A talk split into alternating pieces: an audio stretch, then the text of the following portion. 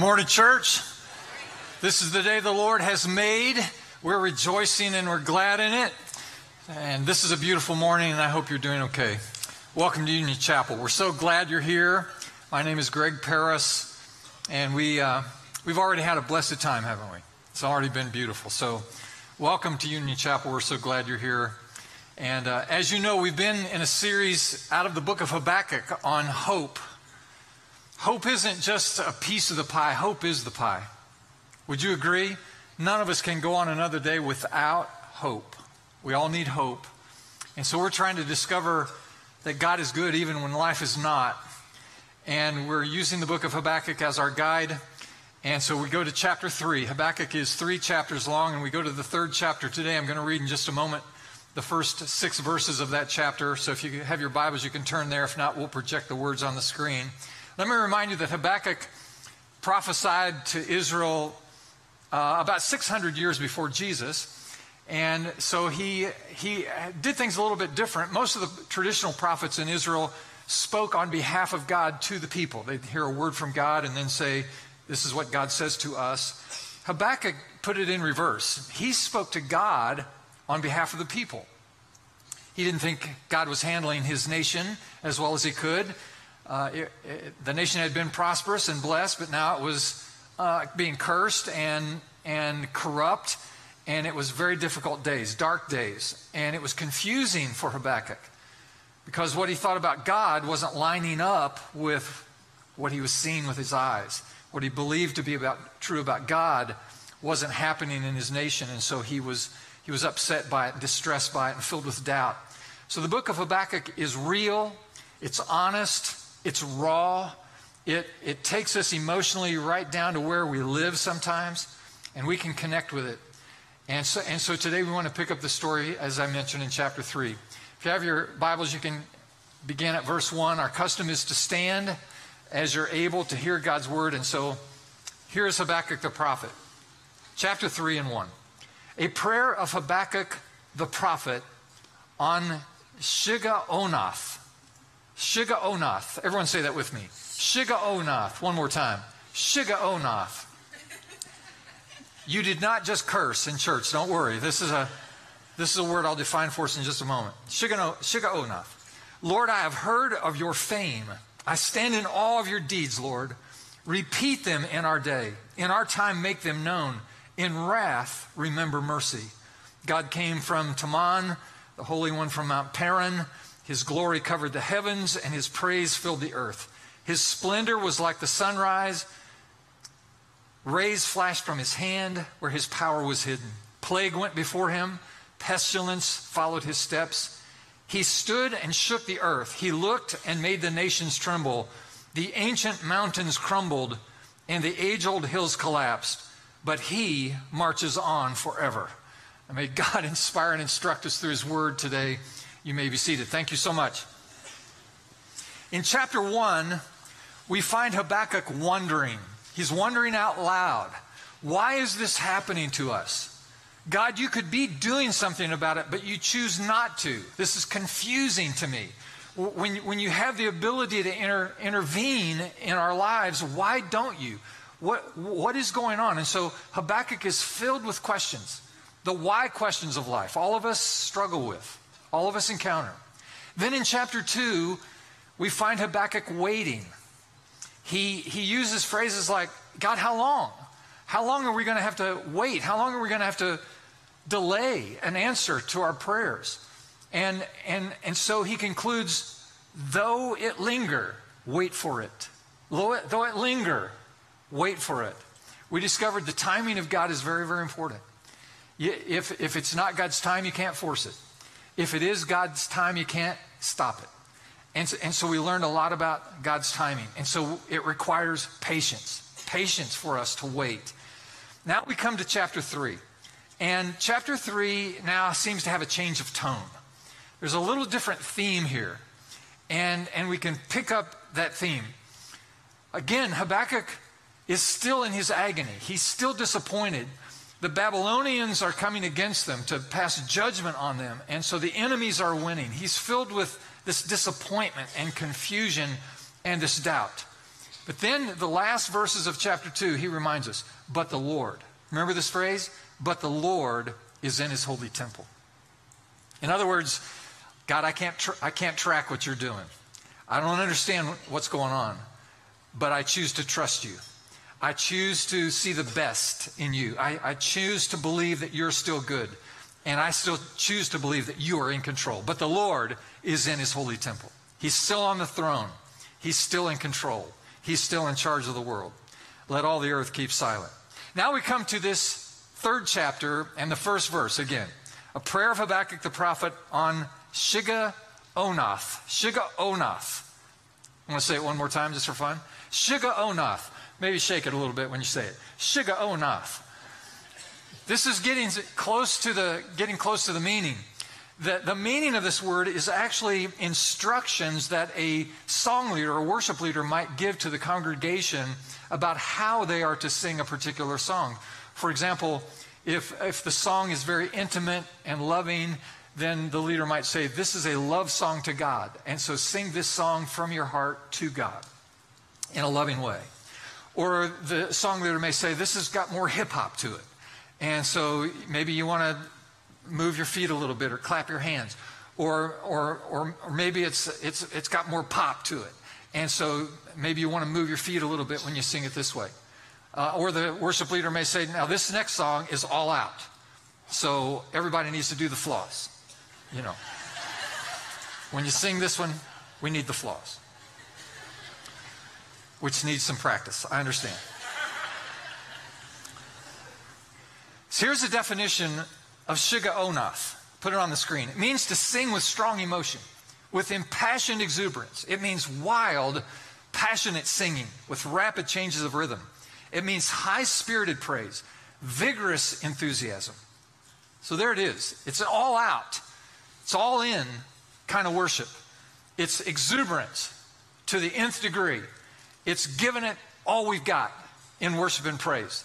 That's Shigionoth. And so keep that in mind. Uh, it's praise with exclamation marks, punctuated at the end. It's all about that. So if you want to understand about Habakkuk in chapter 3, he's doing this full body, all in, exuberant worship to God before God did what he wanted him to do. Now, did you hear that? He's going all in with his worship and praise before he sees evidence of God's activity. Let me put this statement on the screen. Sometimes the most passionate, authentic praise is actually the praise before the provision. Now, let that soak in. Let it sink in. That's critically important.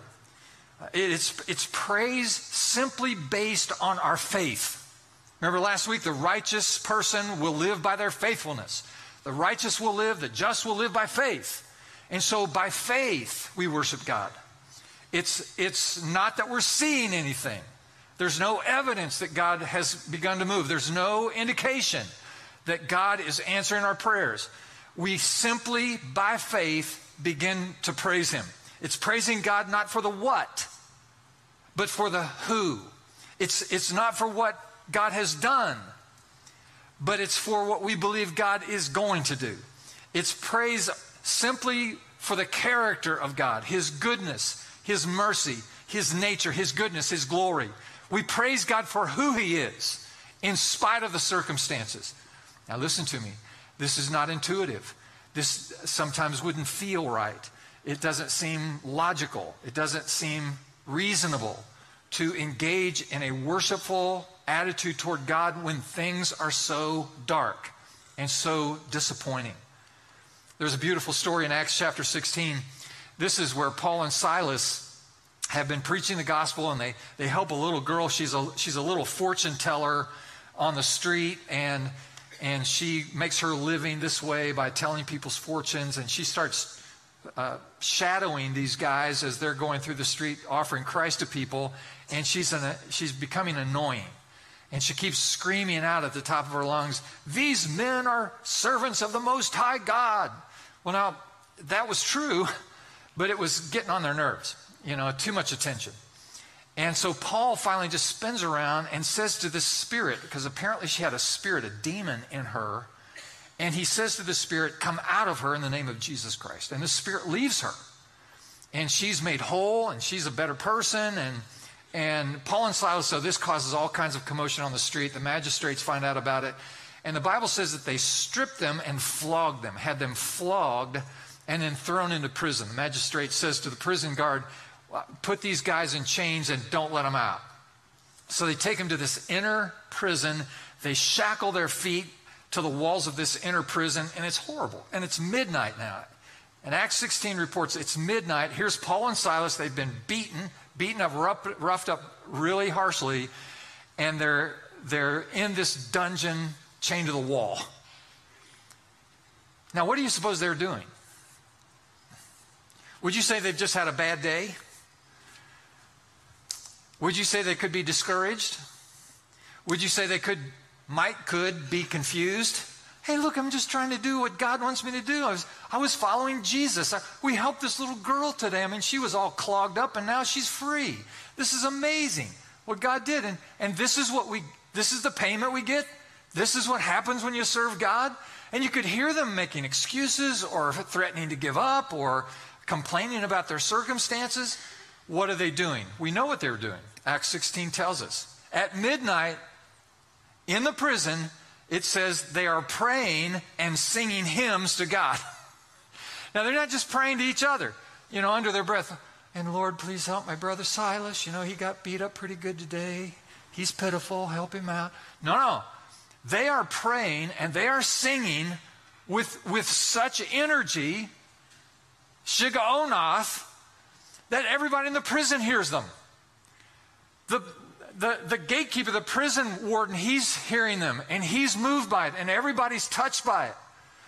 And sometime after midnight, God causes an earthquake, shakes the foundations of this prison, and all the chains on all the prisoners in the, in the prison fall off.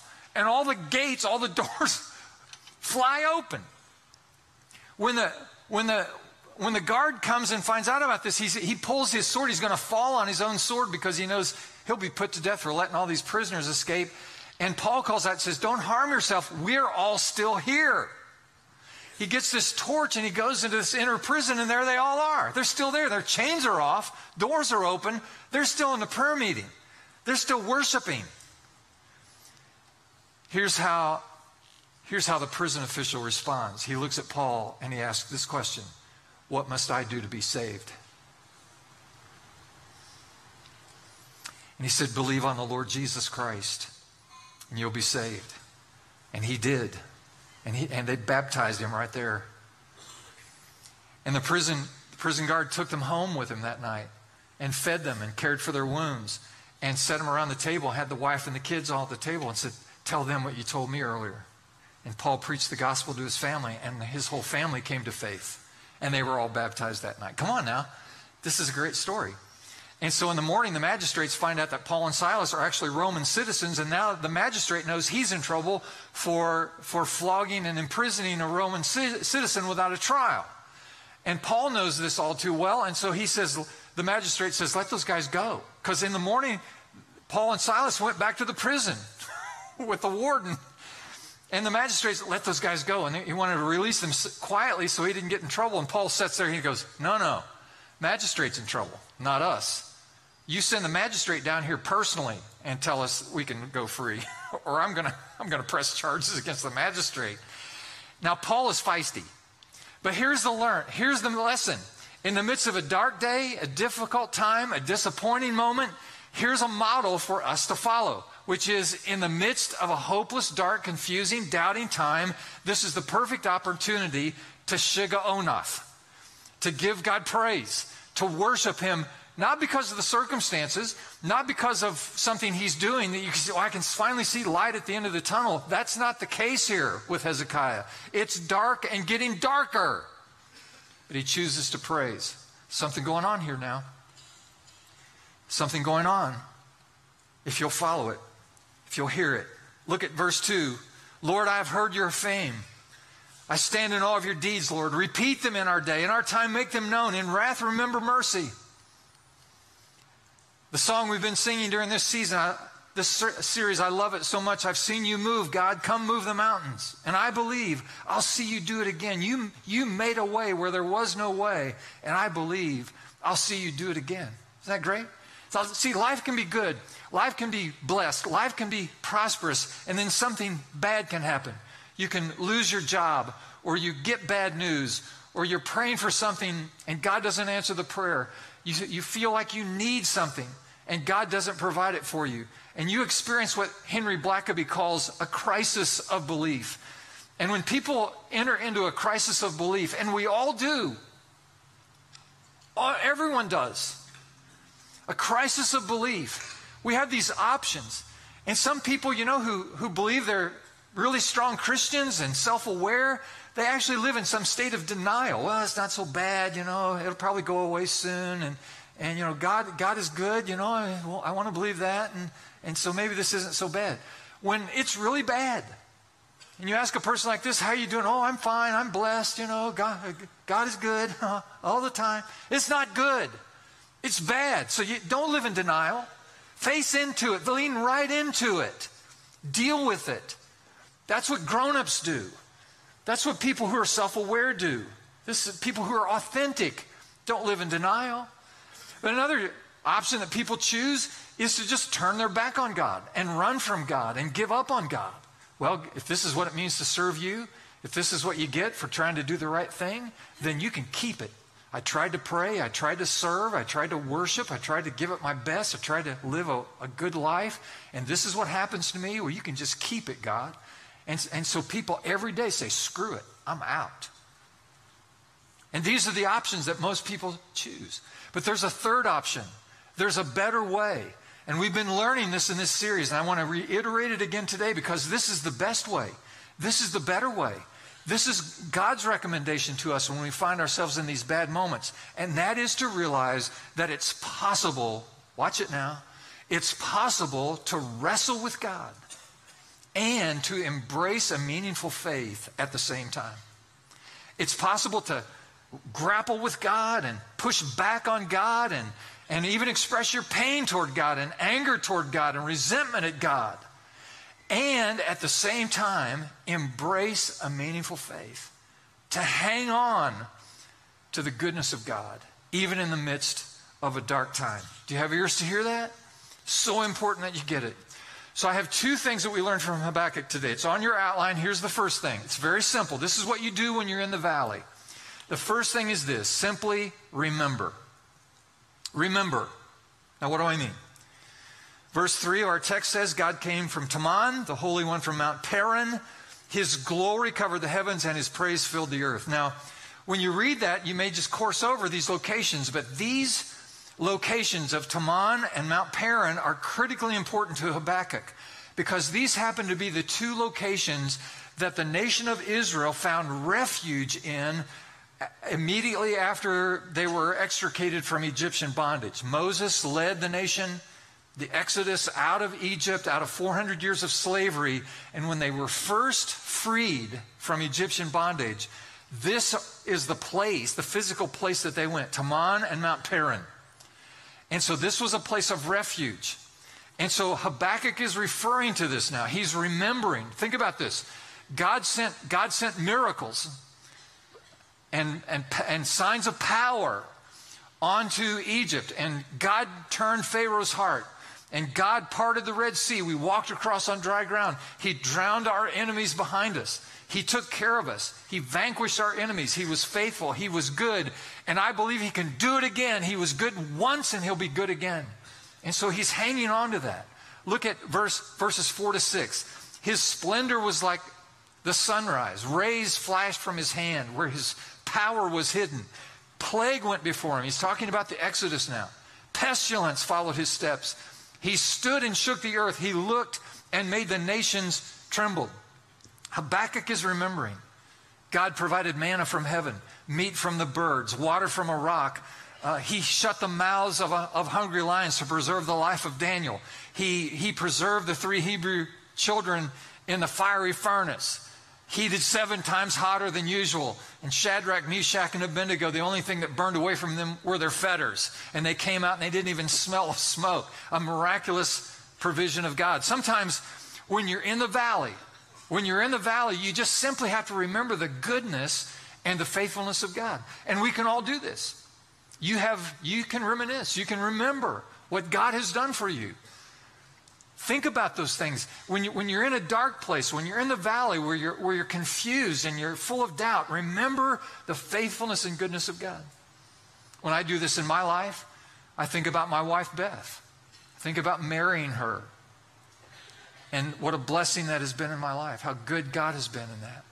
Think about raising our two sons, how good, faithful God has been. I've not told you the story about our youngest son, Isaac. When he was 16, he had just gotten his driver's license and gotten his first job. It was up at the golf course in Eaton. And I bought him his first car, and this was an, this was an old timey car, big, heavy car. Uh, I don't know about raising girls, but I do know about raising boys. My instinct was right when I, when I imagined that it's not if these boys are going to run into something with these cars, it's just a matter of when they're going to do it. So I bought them uh, both big, tank. The first car I bought for Aaron went from zero to 60 in about four miles. I mean, you just had to work yourself up. And the same thing was true with the car I bought Isaac. Big chrome bumpers, you know, on the front. You can see those cars in museums now. And they're just, they were just beefy. Well, he got this job and he had to get up early and it was his, you know, he, newly licensed and first job and he had to get to the golf course early. And I said, well, all right, this is your responsibility. You got to get yourself up, feed yourself some breakfast, get yourself to work, get busy. That's what real people do. And so it was the first week, and he had gotten himself up, got everything ready, got in his car, and he was headed north on Highway 3, State Road 3, up to Eaton.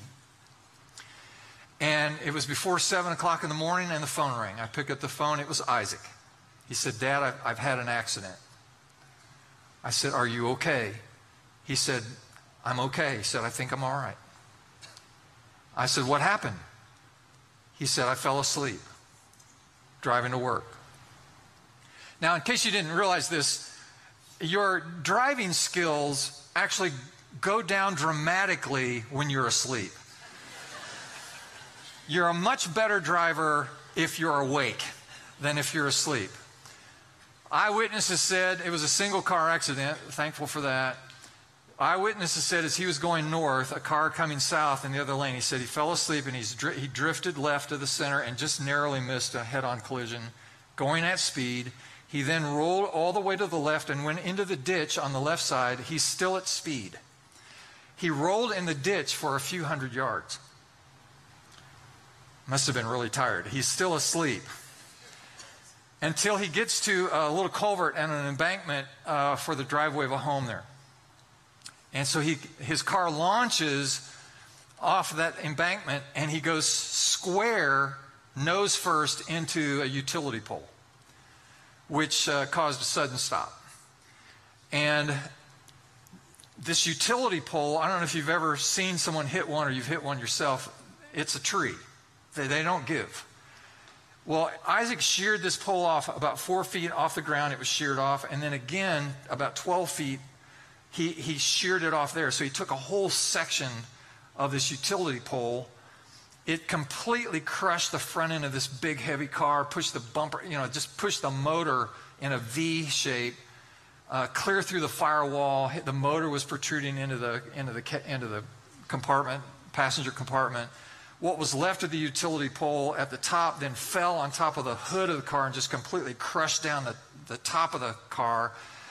Isaac, now awake, said that he unbuckled his seatbelt, wearing his seatbelt, unbuckled his seatbelt, and opened the, the, the driver's side door, the only door that would open now in the car.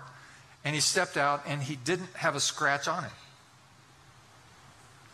So when I got there, I'm looking at this car, which is carnage. I mean, it's just, I mean, it's just folded up and this utility, you know, the whole thing, police, you know, blah, blah, blah. And I'm standing next to Isaac and I'm, I'm trying to get my mind around this moment. Here's the car. Are you sure you're okay? He said, I, I think I'm fine. and he was. He's perfectly fine. He did not have a scratch on him. We pause and think about those things and you just give thanks. Just give thanks. God for your goodness, God for your faithfulness. Now, here's a little anecdote, just FYI, heads up. something I learned in that whole episode was if you knock down a utility pole, the utility company will send you a bill for that pole. Just so you'll know. I was surprised to get that. And I painfully paid that as well. By the way, I grabbed, I grabbed the, the title to the car on the way out of the house that morning, anticipating a mess. And I was right when I, the car was totally demolished. And so a tow truck pulled up, and I walked over to the tow truck guy and I said, Would you exchange uh, a free tow for this title? And he said, I would.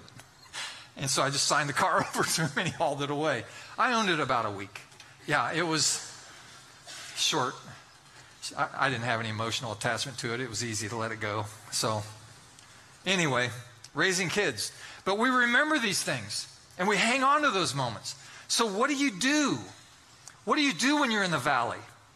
One of the things you do is you remember. You reminisce about the goodness of God. Now, here's the second thing. Write this down. We're back to a word that we've used before, and it's the word embrace. Embrace. Now, this is different than enduring when you're in the valley. See, enduring is, is kind of a passive response to something that's happening to you. But we, we don't just endure. When we're going through the valley, we want to embrace. We want to believe that God is still good. Habakkuk's in this situation. He feels like the enemy, the Babylonians, are winning, and he was right. Things are dark and they're getting darker. Things are bad, they're getting worse. And this is, this is reality. And so he, he looks right into this situation and he recognizes what is, and he wants to believe. He wants to declare that God is still on the throne, that God has always been good, and that God will be faithful. I've preached many funerals in my time, probably hundreds. And I don't suppose there's any kind of way that people die that I haven't preached a funeral. Every time I've preached a funeral in my career, I have always begun my comments by including this statement Even in the context of death, God is worthy to be praised. Even in the context of death, God is worthy to be praised. Is that true? It's true if the best is yet to come. No matter what, the best is yet to come. If that's true, then even in death, God is worthy of praise. I preached a funeral, memorial service for a young man who was a, a family member of parishioners who died in 9 11. He was in the North Tower. We think that he was on the floor that took a direct hit from the first plane that hit the North Tower. Completely gone, completely disappeared. Not, not any, any sign of him was found. We had his memorial here. He was a loving son, he was a good brother, he's a good friend. And I stood up that day and said, even in the context of death, God is worthy to be praised. I remember a, a young couple, they were expecting their first baby and they were so happy, they were so thrilled, and they found out they were having twins. And this little mother, first time mother, carried these babies all the way to the end of the gestation period, and something happened to those babies. We still, we never knew what happened, but she delivered those babies stillborn. They died the day before they were going to deliver. There we were at the funeral, at the gravesite. I can still visualize those two little boxes so sad. So sad. But even in the context of death, God is worthy to be praised. Because as it turns out, God has already gone before us in death. And He's defeated death. And death no longer has sting or bitterness toward us. Because death has been done to death by the victorious work of Jesus Christ on the cross and His glorious resurrection. So even in the context of death, we can say without hesitation with it, we, can't, we don't even have to blink. We can say the best is yet to come. The best is yet to come because God has in store for us things that we have never imagined, thought, or dreamed. God is a good God, and ultimately He will be faithful to every promise He has made to us. That He who began a good work in us will be faithful to complete it. And the one, the one who has promised to be with us and never forsake us is good to His promise.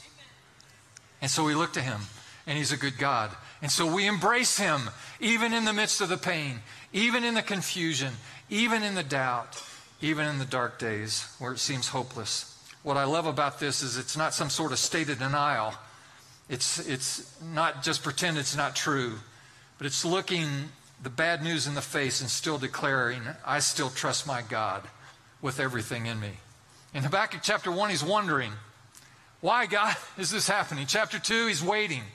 How long, how long do we have to live in this season, Lord? This hopeless time. How long do we wait here? But now in chapter 3, verses 16 to 18, he said, I heard and my heart pounded, my lips quivered at the sound. Decay crept into my bones, and my legs trembled. I mean, this, these are bad times. These are hard times. Yet I will wait patiently for the day of calamity to come on the nation invading us. And though the fig tree does not bud, follow this now. There are no grapes on the vines.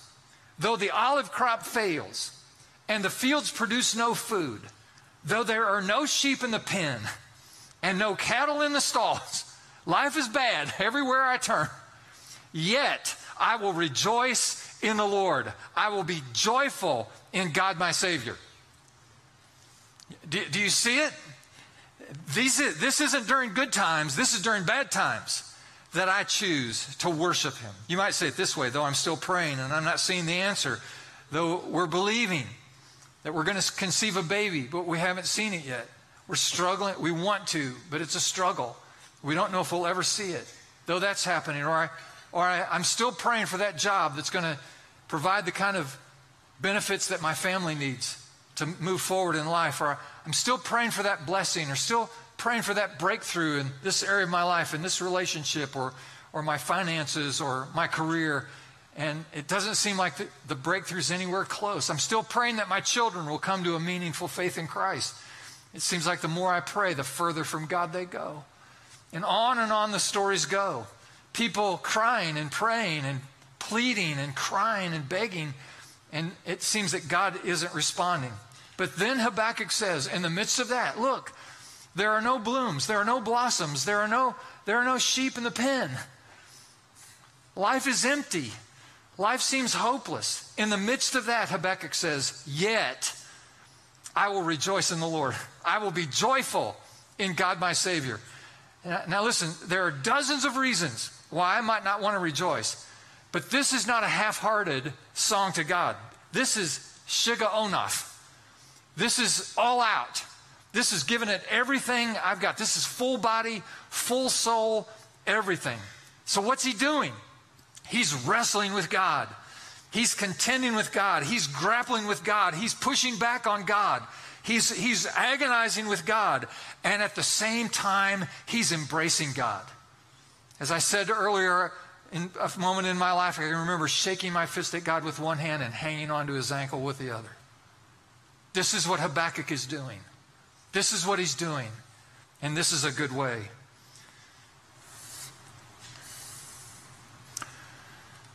The first time Beth went through her cancer, she was 35 years old. Our boys were just uh, grade school. And it was so, so debilitating to us. It was so distracting and so disappointing. And I was so angry and so hurt and so confused. And Beth not only had surgery, but she went, went through radiation at the time, which was very intensive. And she also did six months of chemotherapy every two weeks, two weeks on, two weeks off for six months. It was, it was arduous.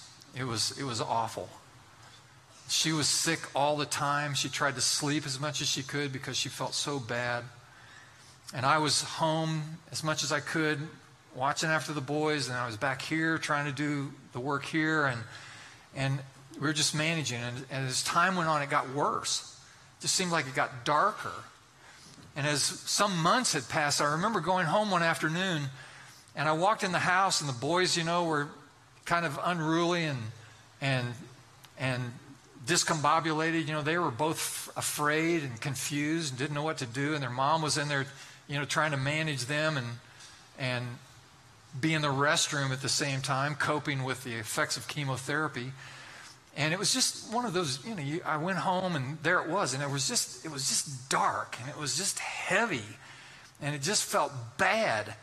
And it just felt hopeless in the house. And so I, I, I called out to God. I said, Lord, I, help me know what to do. Help me know what to do. And for the first time in months, this thought crossed my mind. It had never occurred to me.